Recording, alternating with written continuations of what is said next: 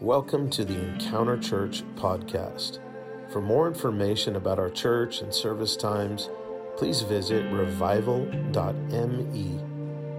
Enjoy the message.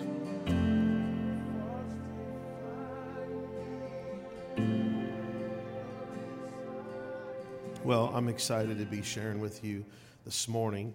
Uh, those of you that don't know, uh, I'm Pastor Zach, and I'm honored to serve and love this community and bring the word. Um, my wife is out of town, and my oldest daughter is out of town, and so she's ministering in Las Vegas. And so, uh, thank you, John, for blessing her. And she said, Thanks for the prayers. And how many are excited to be here today? Just grateful for another beautiful day to gather. We are so honored to just be in the presence of the Lord. Uh, cannot ever take it lightly that we get to experience God together. Amen. All right, I'm going to be preaching from Ephesians chapter 2. Uh, this is just burning in my heart. I had a couple messages kind of stirring, and uh, sometimes, you know, I'm just in prayer, and the, and the Lord gives me some downloads, and I'll write some stuff down. But I really felt this burning, so I want you to, if you would, just open your Bibles up to Ephesians chapter 2. Can we just honor all the Christians that have actual paper Bibles? Lift it up high so we can see the real believers. Well, the real believers, please stand up. Come on, somebody. if you have a device, you can go ahead and, and pull up Ephesians chapter 2. I'm going to start reading in the New King James Version, um, and that is to accommodate to those that are still KJV only. Uh, we're praying for your deliverance, but we do believe in gleaning from different translations, but I like the New King James for the most part. Uh, do want to honor um, our worship team, Melody and Jen, and the team. You guys did amazing. Steve was up here on the bass, just bringing it. Come on. Are you thankful for the worship leading and worship community? Come on. Listen, church, not every church has this. Can I just say that? Like, you might have some good musicians, but when you have good musicians and anointing, it makes the world of a difference. I mean, it, it's such an honor um, to be able, and maybe I'm a little biased because it's home, you know, but I visit churches sometimes. I visited churches, and the wind that I experience on the worship right here is not the same as other places. And I don't say that to condescend other churches. I just say I don't want to take it for granted, so I honor the worship community. I honor the well of worship uh, in this house, in this family. Come on, somebody. The well of worship. There's a deep well. Mary, man, the way you play these keys over here. I need you to come up here about halfway through so we can get down. Doom, doom, doom, doom, doom, doom, doom, doom, doom. Come on, somebody. Pray for me, guys. My wife's been out of town for a few days. I don't know what's going to happen this morning. So, my mom, I mean, my wife, usually dresses me, and I, so I, I don't know what. All right, Ephesians chapter 2.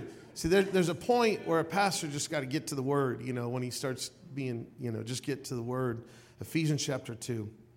We're going to read uh, three verses, four verses here in the New King James. Y'all ready? Now, therefore, you are no longer strangers. Notice it doesn't say you are no longer strange. Some of y'all are still strange, but you're not strangers. Amen. And foreigners, but fellow citizens with the saints and members of the household of God, having been built on the foundation of the apostles and prophets, Jesus Christ being the chief cornerstone. Verse 21 In whom the whole building, being fitted together, grows into a holy temple in the Lord in whom you also are being built together for a dwelling place of God in the Spirit. Amen. amen. Let's pray real quick. Father, thank you for your people. Uh, we're so, so excited about what you're doing in our midst. It's real. And we just get on this gospel train. We get on the movement uh, that you have birthed in and through us because of Jesus and because there is a world that needs to hear the gospel. And so we're excited.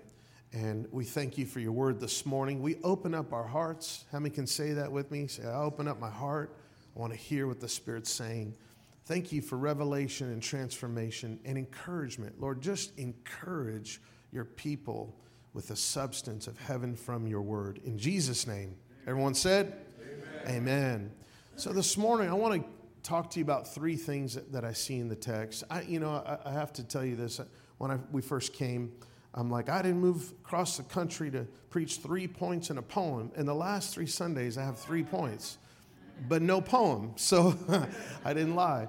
But uh, I'm going to I'm gonna tell you three things that I see in this text and, um, and just share my heart with you. Uh, I feel like this is just good stuff for us to chew on um, as the body of Christ, but also I think it's relevant to where we are and like what God is doing. Um, and so we're going to dive into this. And, um, you know, so I, I, I don't know, a lot of you may not know my full testimony and history, which I'm not going to get into all of it now. Um, but I was not raised in the church and I got saved. I was born again when I was 17. Um, and God radically transformed my life. He broke addictions off of me. And immediately I felt called into the ministry. Now, um, probably a couple years ago, I did like a Facebook status and, and it was sharing my testimony. A lot of people don't know this, but just to give you a little, uh, just a little snapshot, I was held back when I was uh, in second grade. I got held back. I was tested for learning disabilities. I did not graduate high school. Um, I hope you guys still like me. but I, I was, uh, uh, I read at a first grade level when I tried to read the Bible when I was 18 years old after I got born again. Um, I'll never forget the first time I, the first time, this is horrible, the first time I read the scripture out loud in a Bible study, I mispronounced Gentile. And it was something about God loves the genitals or something, and everyone's laughing. I'm like, why are you laughing? What did I say that was wrong? so, how many know that we all have some embarrassing moments, right? Um, and, and so God has done some amazing things. I, I went from uh, you know working in a gym to working in a resort to being self-employed, where my income just kept doubling and doubling and tripling and quadrupling. God blessed me. There was favor. Within a very short period of time, I went from reading from a first grade level to you know beyond, and and I grew in my ability to comprehend my scripture memorization, and it's all by the grace of God. And, uh, and it, it's amazing to me when I think about where I've come from, where I'm headed. I haven't quite arrived, of course, you know, like I have a long way to go and grow, as do we all. Amen. But I think about the things that happened in my life uh, that unfolded a purpose. Have you ever felt like, and, and I don't think anyone here would not raise their hand. You don't have to raise your hand, but I'm sure all of us can resonate with the fact that sometimes we feel like we're missing our purpose. Like, what was I made for? What makes my heart beat? What makes me come alive? And sometimes we feel like we have no purpose. And it, it magnifies when the world around us it seems very purposeless, right? And uh, and I remember I'm not going to tell you a bunch of stories about this, but I remember falling in love with my wife. And of course, she's been out of town, so my heart is kind of missing her. And so I'm thinking about these things, and, you know, uh, absence makes the heart grow fonder, right? And uh, I remember falling in love with my wife, and this was over 21 years ago. We've been married 21 years, and uh, we'll be together 22 years, uh, February of this coming year on February 14th, Valentine's Day. Come on, that was like our first official date. And uh, yes, I kissed her on that date. Amen. Uh, you got to live your life boldly, gentlemen. If you want the prize, come on. He finds wife, finds a wife, finds a good thing, obtains favor from the Lord. I saw the treasure she was, and I went after it. All right, never mind, you guys. You either don't love your wives, or you young men, you know, you don't get it. You'll get it someday, but she's the prize. You're not. Okay, no, I'm kidding. I'm kidding. You're valuable too sometimes. But you well bow to the queen, trust me. okay, my bad. I'm just playing. I'm not. Everybody knows who's in charge. Come on. Everyone really knows who, that I'm an alpha alpha male and my wife is, you know. Okay, anyways. I remember a moment where we're at the mall. That was always a good place to kind of go on a date, walk around, shop, hang out. You're in a public place, so you can't get in trouble and make out somewhere, right? Um, and uh, advice to the young people. And I, I remember sitting, I remember this moment so powerfully. I was sitting in the food court and I was drinking some tea. You ever have moments in your life where time slows down? And, and in these moments, like the Lord, before I tell you what happened, the Lord causes, hear me, purpose to unveil within our hearts and before us. And I want to show you three progressive things that I see in this text about our purpose that's a progressive purpose that we grow into and that we learn to live in. But I remember sitting in the food court at this mall in Las Vegas, drinking some tea, and I looked at, at Rochelle and we're falling in love. And I told her, I said, You make me want to live. You make me come alive. And how many know that love truly does that? Come on. How many know the love of God makes us come alive? Amen. You know, and, and, and I began to feel a little more alive in my purpose. Like I've always, I always wanted to get married, you know, and then, and then we have kids, and then we have one kid and it's wonderful, and then we have another one and it's wonderful, and we think nothing else could compare to this. Then we have another one and another one, another one, another one, but no, I'm just kidding. And then we have five, now we have five, right? Now you know how to pray for me. And I actually have three teenagers. We sometimes call them the unholy trinity. Just joking. We love our kids, they're amazing. But we, we grew as a family, and then we plant a church in the process of learning what love is, what relationship, marriage, all this stuff, family, having kids, the messiness of life. And then we plant a church, and then we're like, wow, I never realized that spirit could actually be thicker than blood. Like, I love my wife and my kids, but I realize, like, whoa, this is family too. There's a depth to the relationships that we have in Christ that, that go beyond our comprehension of what it means to know and be known. And I'll give you an example, and I've said this before, but many of you have experienced this where you hang out with somebody you haven't known that long, and you feel like you've known them your whole life.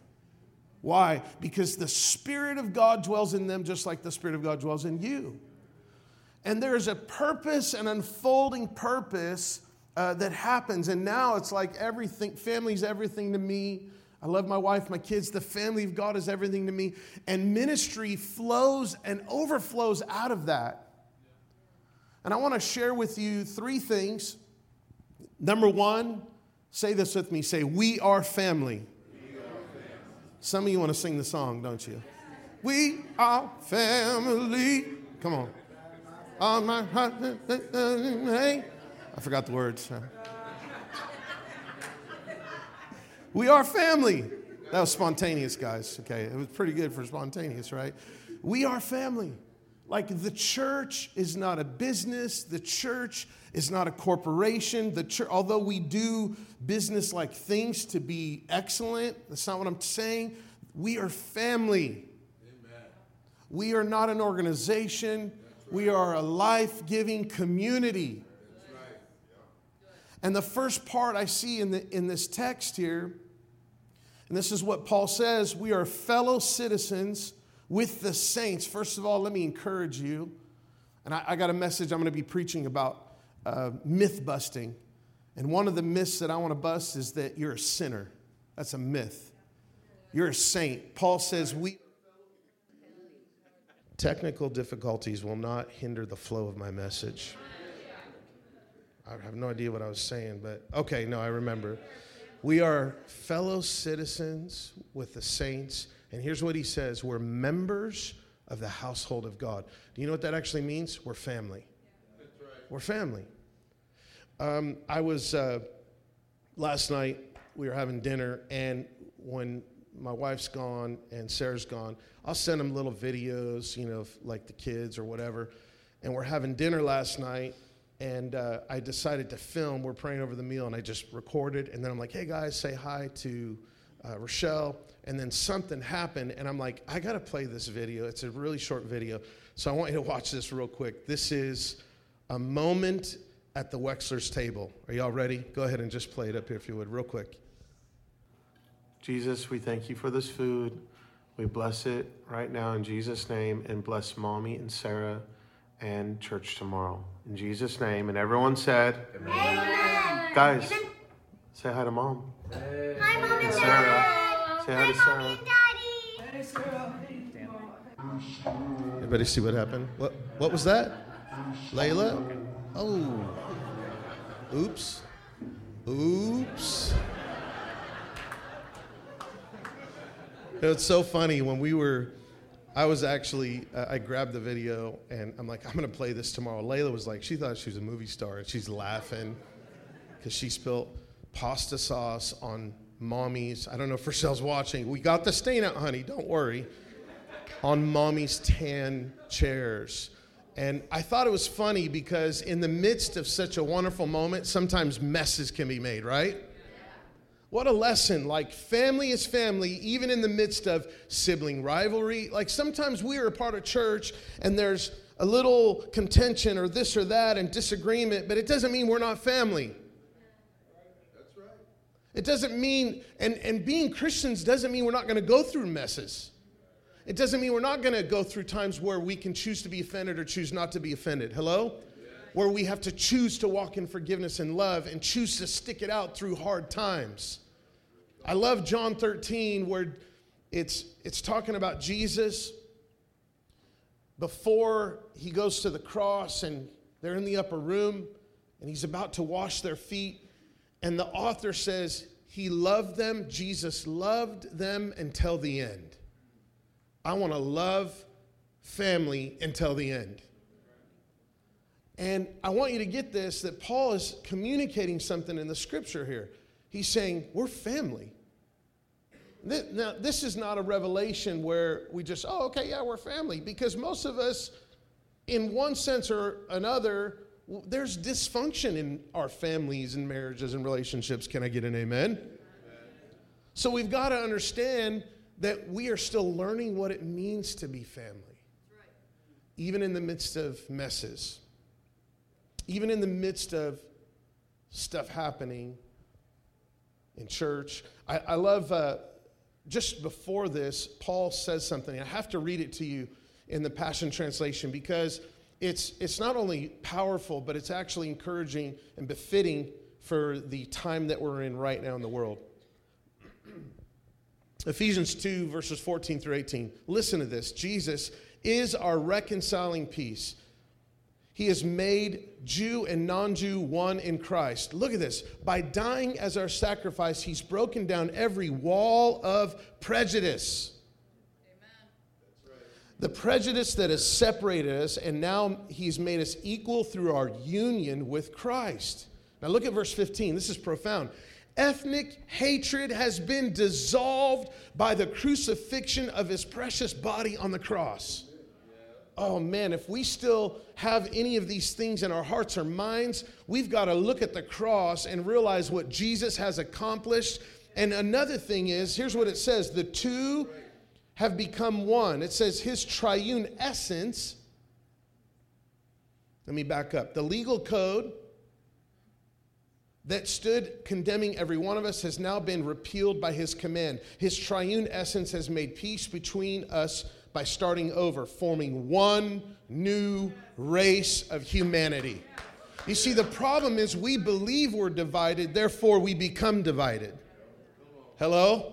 Well, there's 27, 42 million denominations. I'm, I'm, I'm, I'm doing that on purpose because we're always uh, like, uh, you know, making it such a big deal that there's so many denominations, which I don't like denominationalism, but I'm not afraid of denominations because God can still use us in our facets of how we express and love Him. Like, what if God wanted to use the different, the 40 plus thousand denominations, if that's what it is? What if God wanted to use that to reach different facets of communities and people groups and cultures?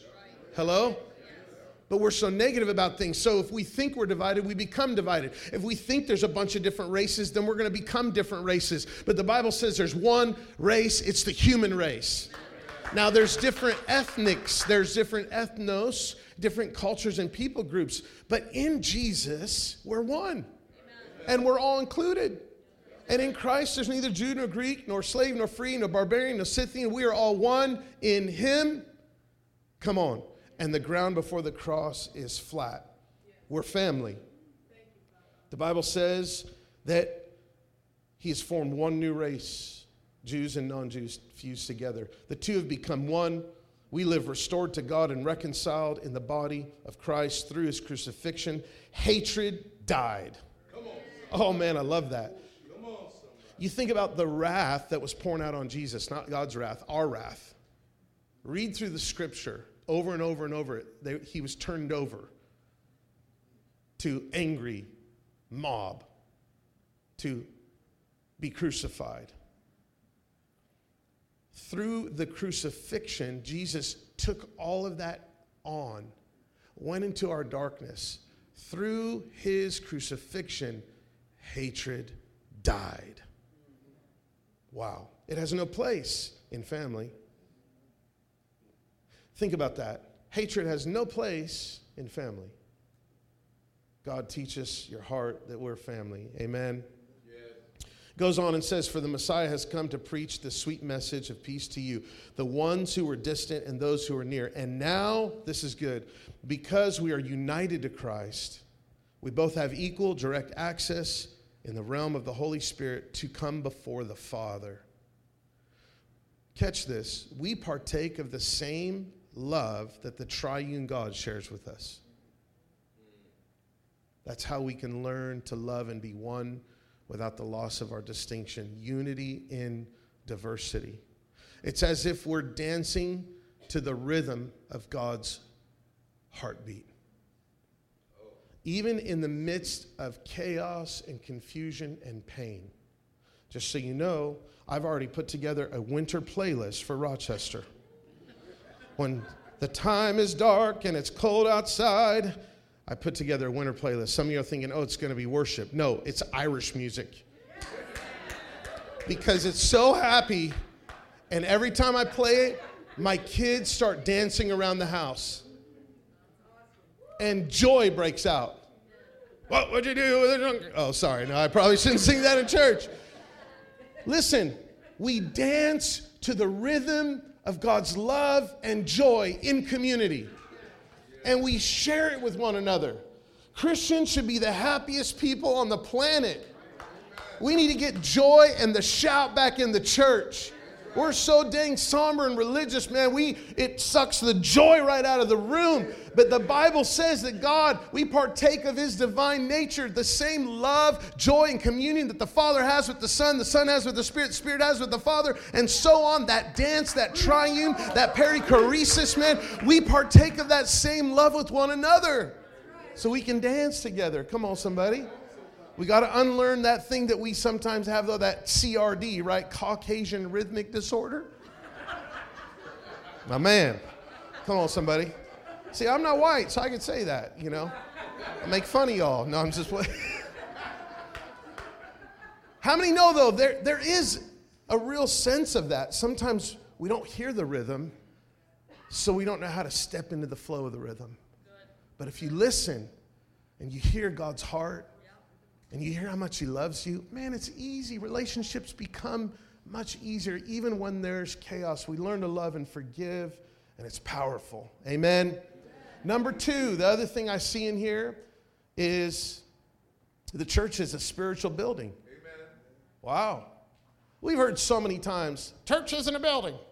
Well, yes, true, but also untrue because it is a spiritual building.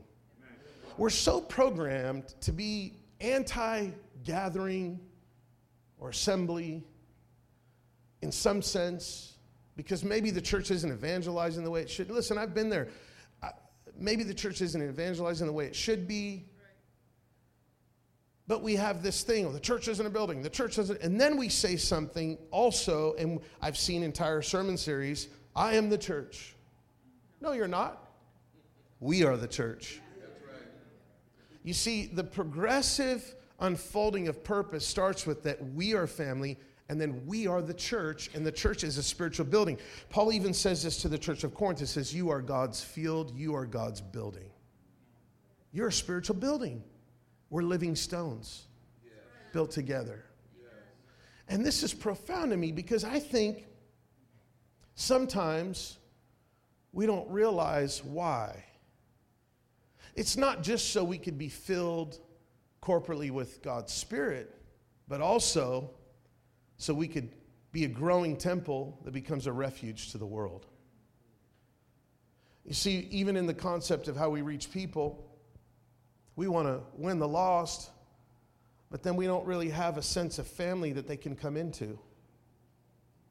And this is the reality that the church is a building, spiritually speaking. The church, I want you to say this say, we are the church. I'll never forget, I'm going to read a scripture in 1 Samuel in just a second, but I, I, I remember I was at an A&W root beer and I was ordering something and I walked over to get a drink and at the fountain and I saw this guy had a, a witness wear shirt. You all know what witness wear is, right? And it's like, you know, who remembers the shirt, Jesus bench pressed the sin of the world? Do you guys ever remember that one? Am I that old? I don't understand what. It was very popular. I don't. How many have ever seen anyone wear a Christian t shirt? Okay.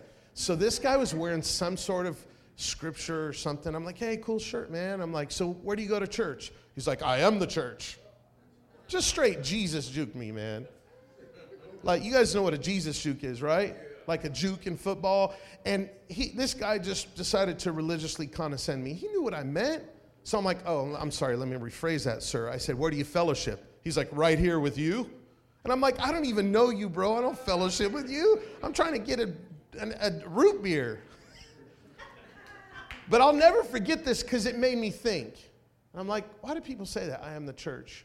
And I could hear the Spirit of God say, we're not the church alone, we're the church together.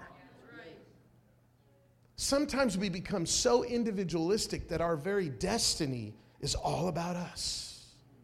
But our destiny is actually connected to one another. Why? Because we all play a part in this thing, and God is fitly framing us together. He's building us together. The temple is growing. I want you to look back at what we read in verse 20. It says, having been built on the foundation of the apostles and prophets, Jesus Christ being the chief cornerstone. Verse 21, that we are a spiritual house in whom the whole building, being fitted together, grows into a holy temple of the Lord. Why is it a holy temple of the Lord? Because he wants to make us a refuge for a broken and a hurting world. But we can't do it alone, we do it together. Can you say amen? 1 Samuel 22, 1 and 2 says So David got away and escaped to the cave of Adullam. When his brothers and others associated with this family heard where he was, they came down and joined him. Not only that, but all who were down on their luck came around losers and vagrants and misfits of all sorts. David became their leader, and there were about 400 in all.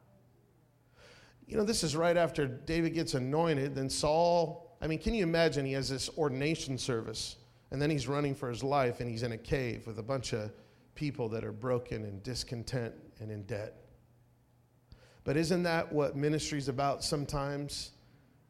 Remember last week we talked about Jesus feeding uh, the 5,000, and he chose to use the disciples, and the disciples wanted to send them away. And Jesus says, No, you feed them.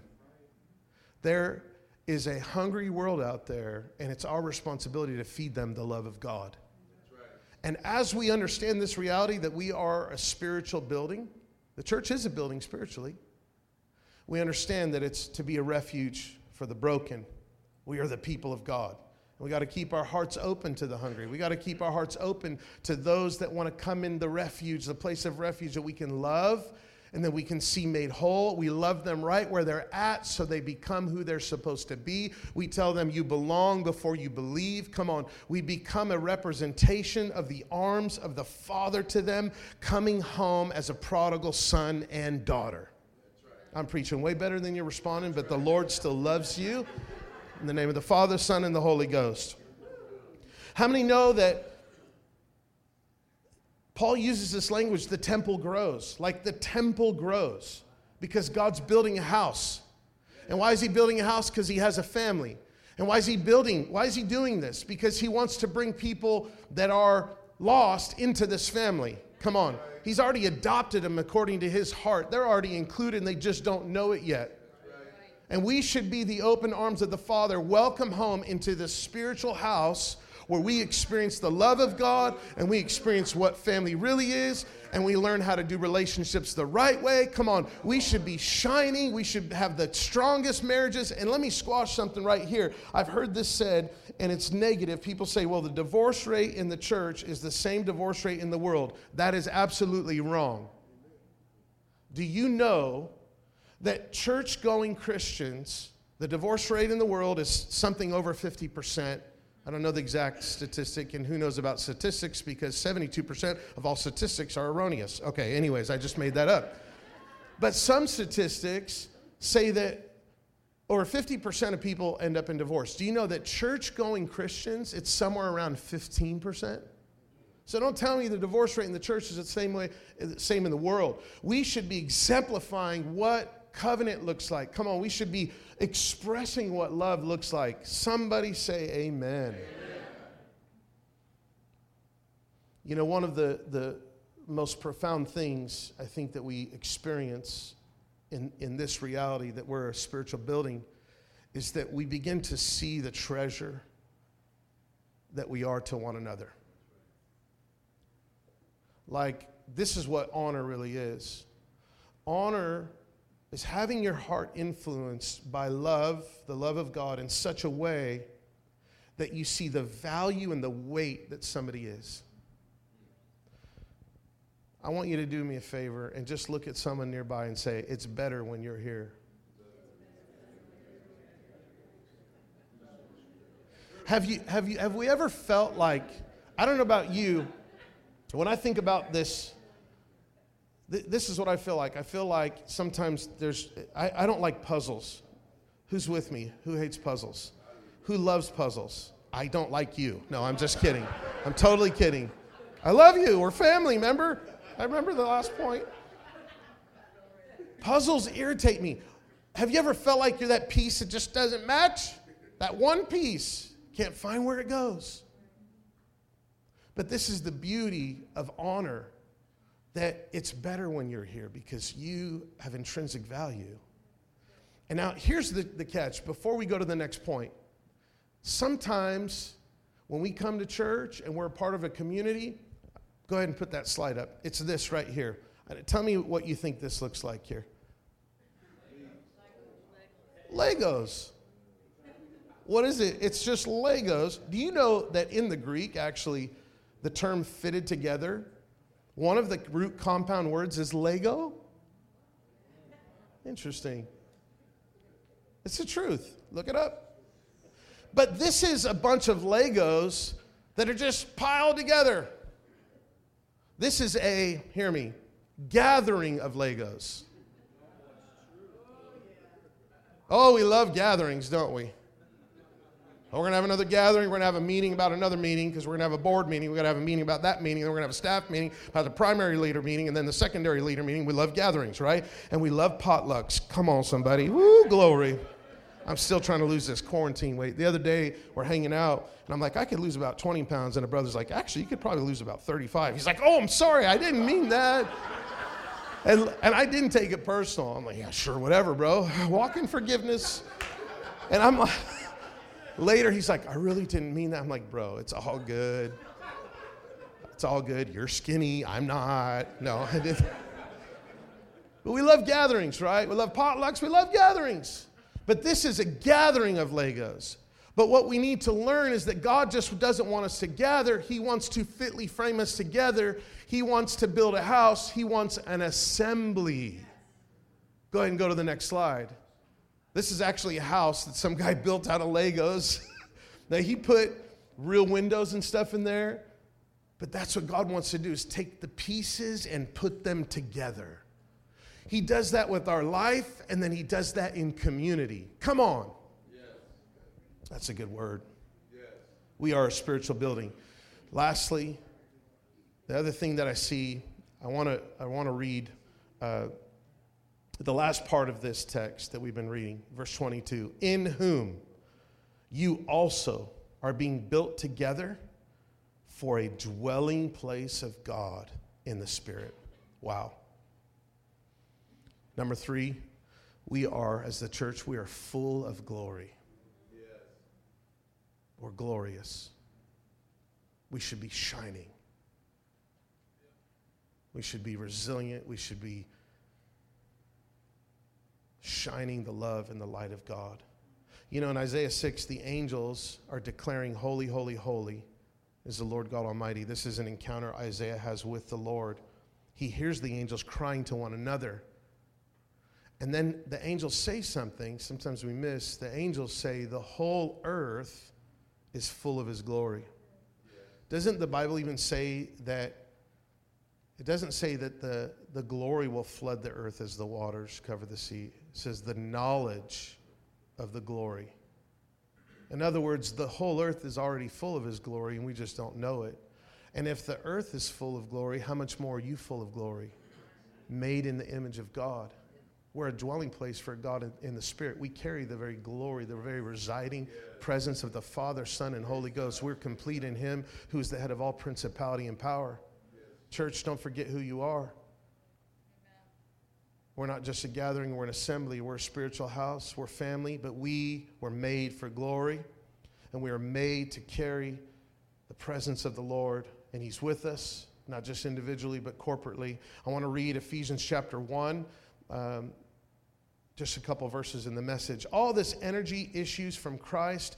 God raised him from death and set him on a throne deep in heaven, in charge of running the universe. He's preeminent. Everything from galaxies to governments. This is a good reminder for us that we first bow to Jesus before we honor a flag as, he, as citizens of the nation. And don't get me wrong, I'm not, I, I, I'm thankful for the freedom we have in our country. But don't forget that we identify as a citizen of heaven before, and we prioritize that before we identify as a citizen of a country. Amen? It's always a good reminder because Jesus is the King of all kings. No name and no power is exempt from his rule. And not just for the time being, but forever. He's in charge of it all. He has the final word on everything. At the center of this, Christ rules the church. Say that Christ rules the church. The church, you see, is not peripheral to the world. The world is peripheral to the church. The church is Christ's body in which he speaks and acts, by which he fills everything with his presence. Wow. The church shouldn't be revolving around the world, the world should be revolving around the church. The church should be displaying this glory of God that causes them to see Jesus, the desire of the nations. And I pray in closing that we would expect, you can come up, sis, an increase of this reality. When we come together, that we are, we are literally anticipating God's inevitable increase of His presence, that we are full of glory. We are full of the presence, and we should, we should pray for an increase of that. We should be praying that when we have discipleship gatherings, when we are doing evangelism, when we meet together with family, yes. on a date night with a brother or sister, on Sunday morning, that we pray for an increase of the reality that God is with us, that we're family, that we're a spiritual house, and that we are carriers of His presence and His glory. And if we turn our hearts to His presence, an increase comes, a greater glory, from glory to glory, where the presence of the Lord is not tolerated, but it is celebrated. You will never, and if, if this happens, you have permission to smack me across the face. I'm serious. Brothers, hold me accountable man, the two strongest guys in the room, said, Got you. And just sit down, all right? Just sit down. You will never hear me express or see me express disdain for the manifest presence of God.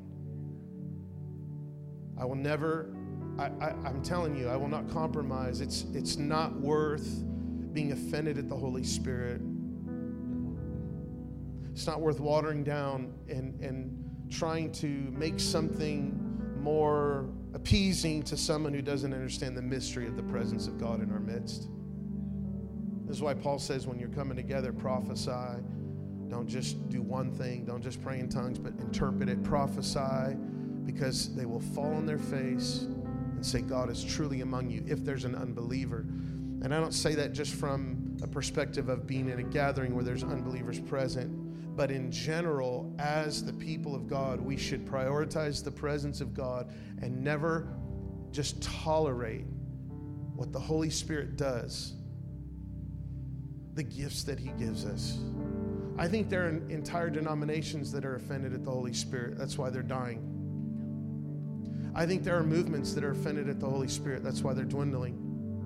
And I think there are movements that are thriving because they're open to what the third person of the Godhead, Holy Spirit is actually God, pours out to us on a daily, on a moment by moment basis.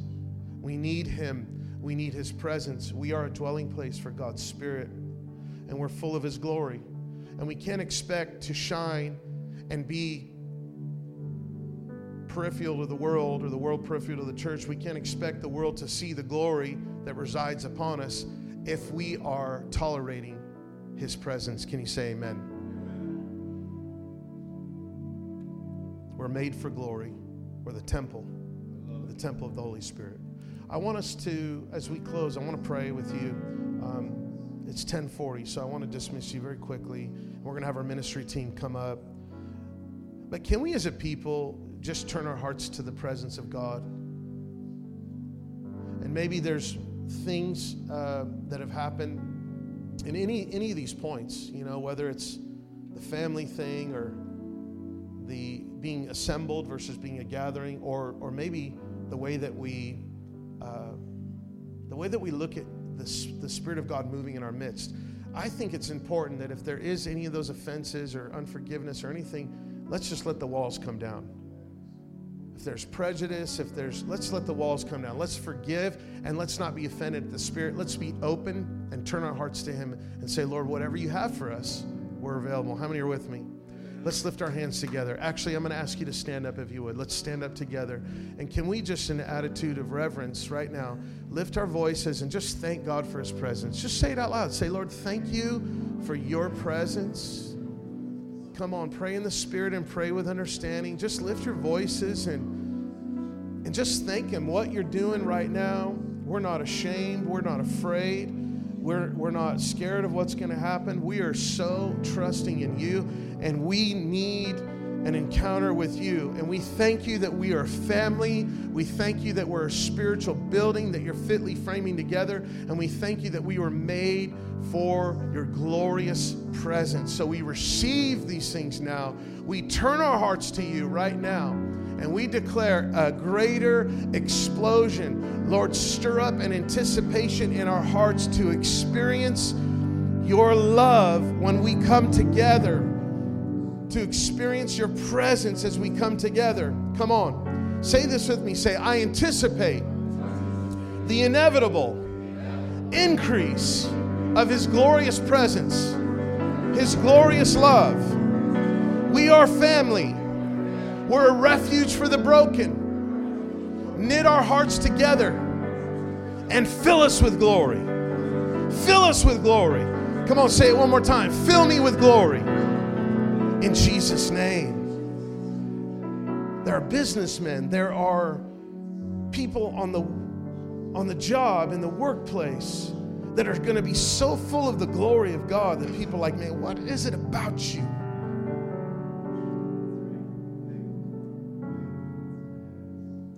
You are full of glory. Evangelism is so much easier when we just shine and use a few words but we don't have to strive. We don't have to strive. We just yield our hearts to His love, and His love just overflows. be who you were created to be in God because you were made for glory. I bless you, church.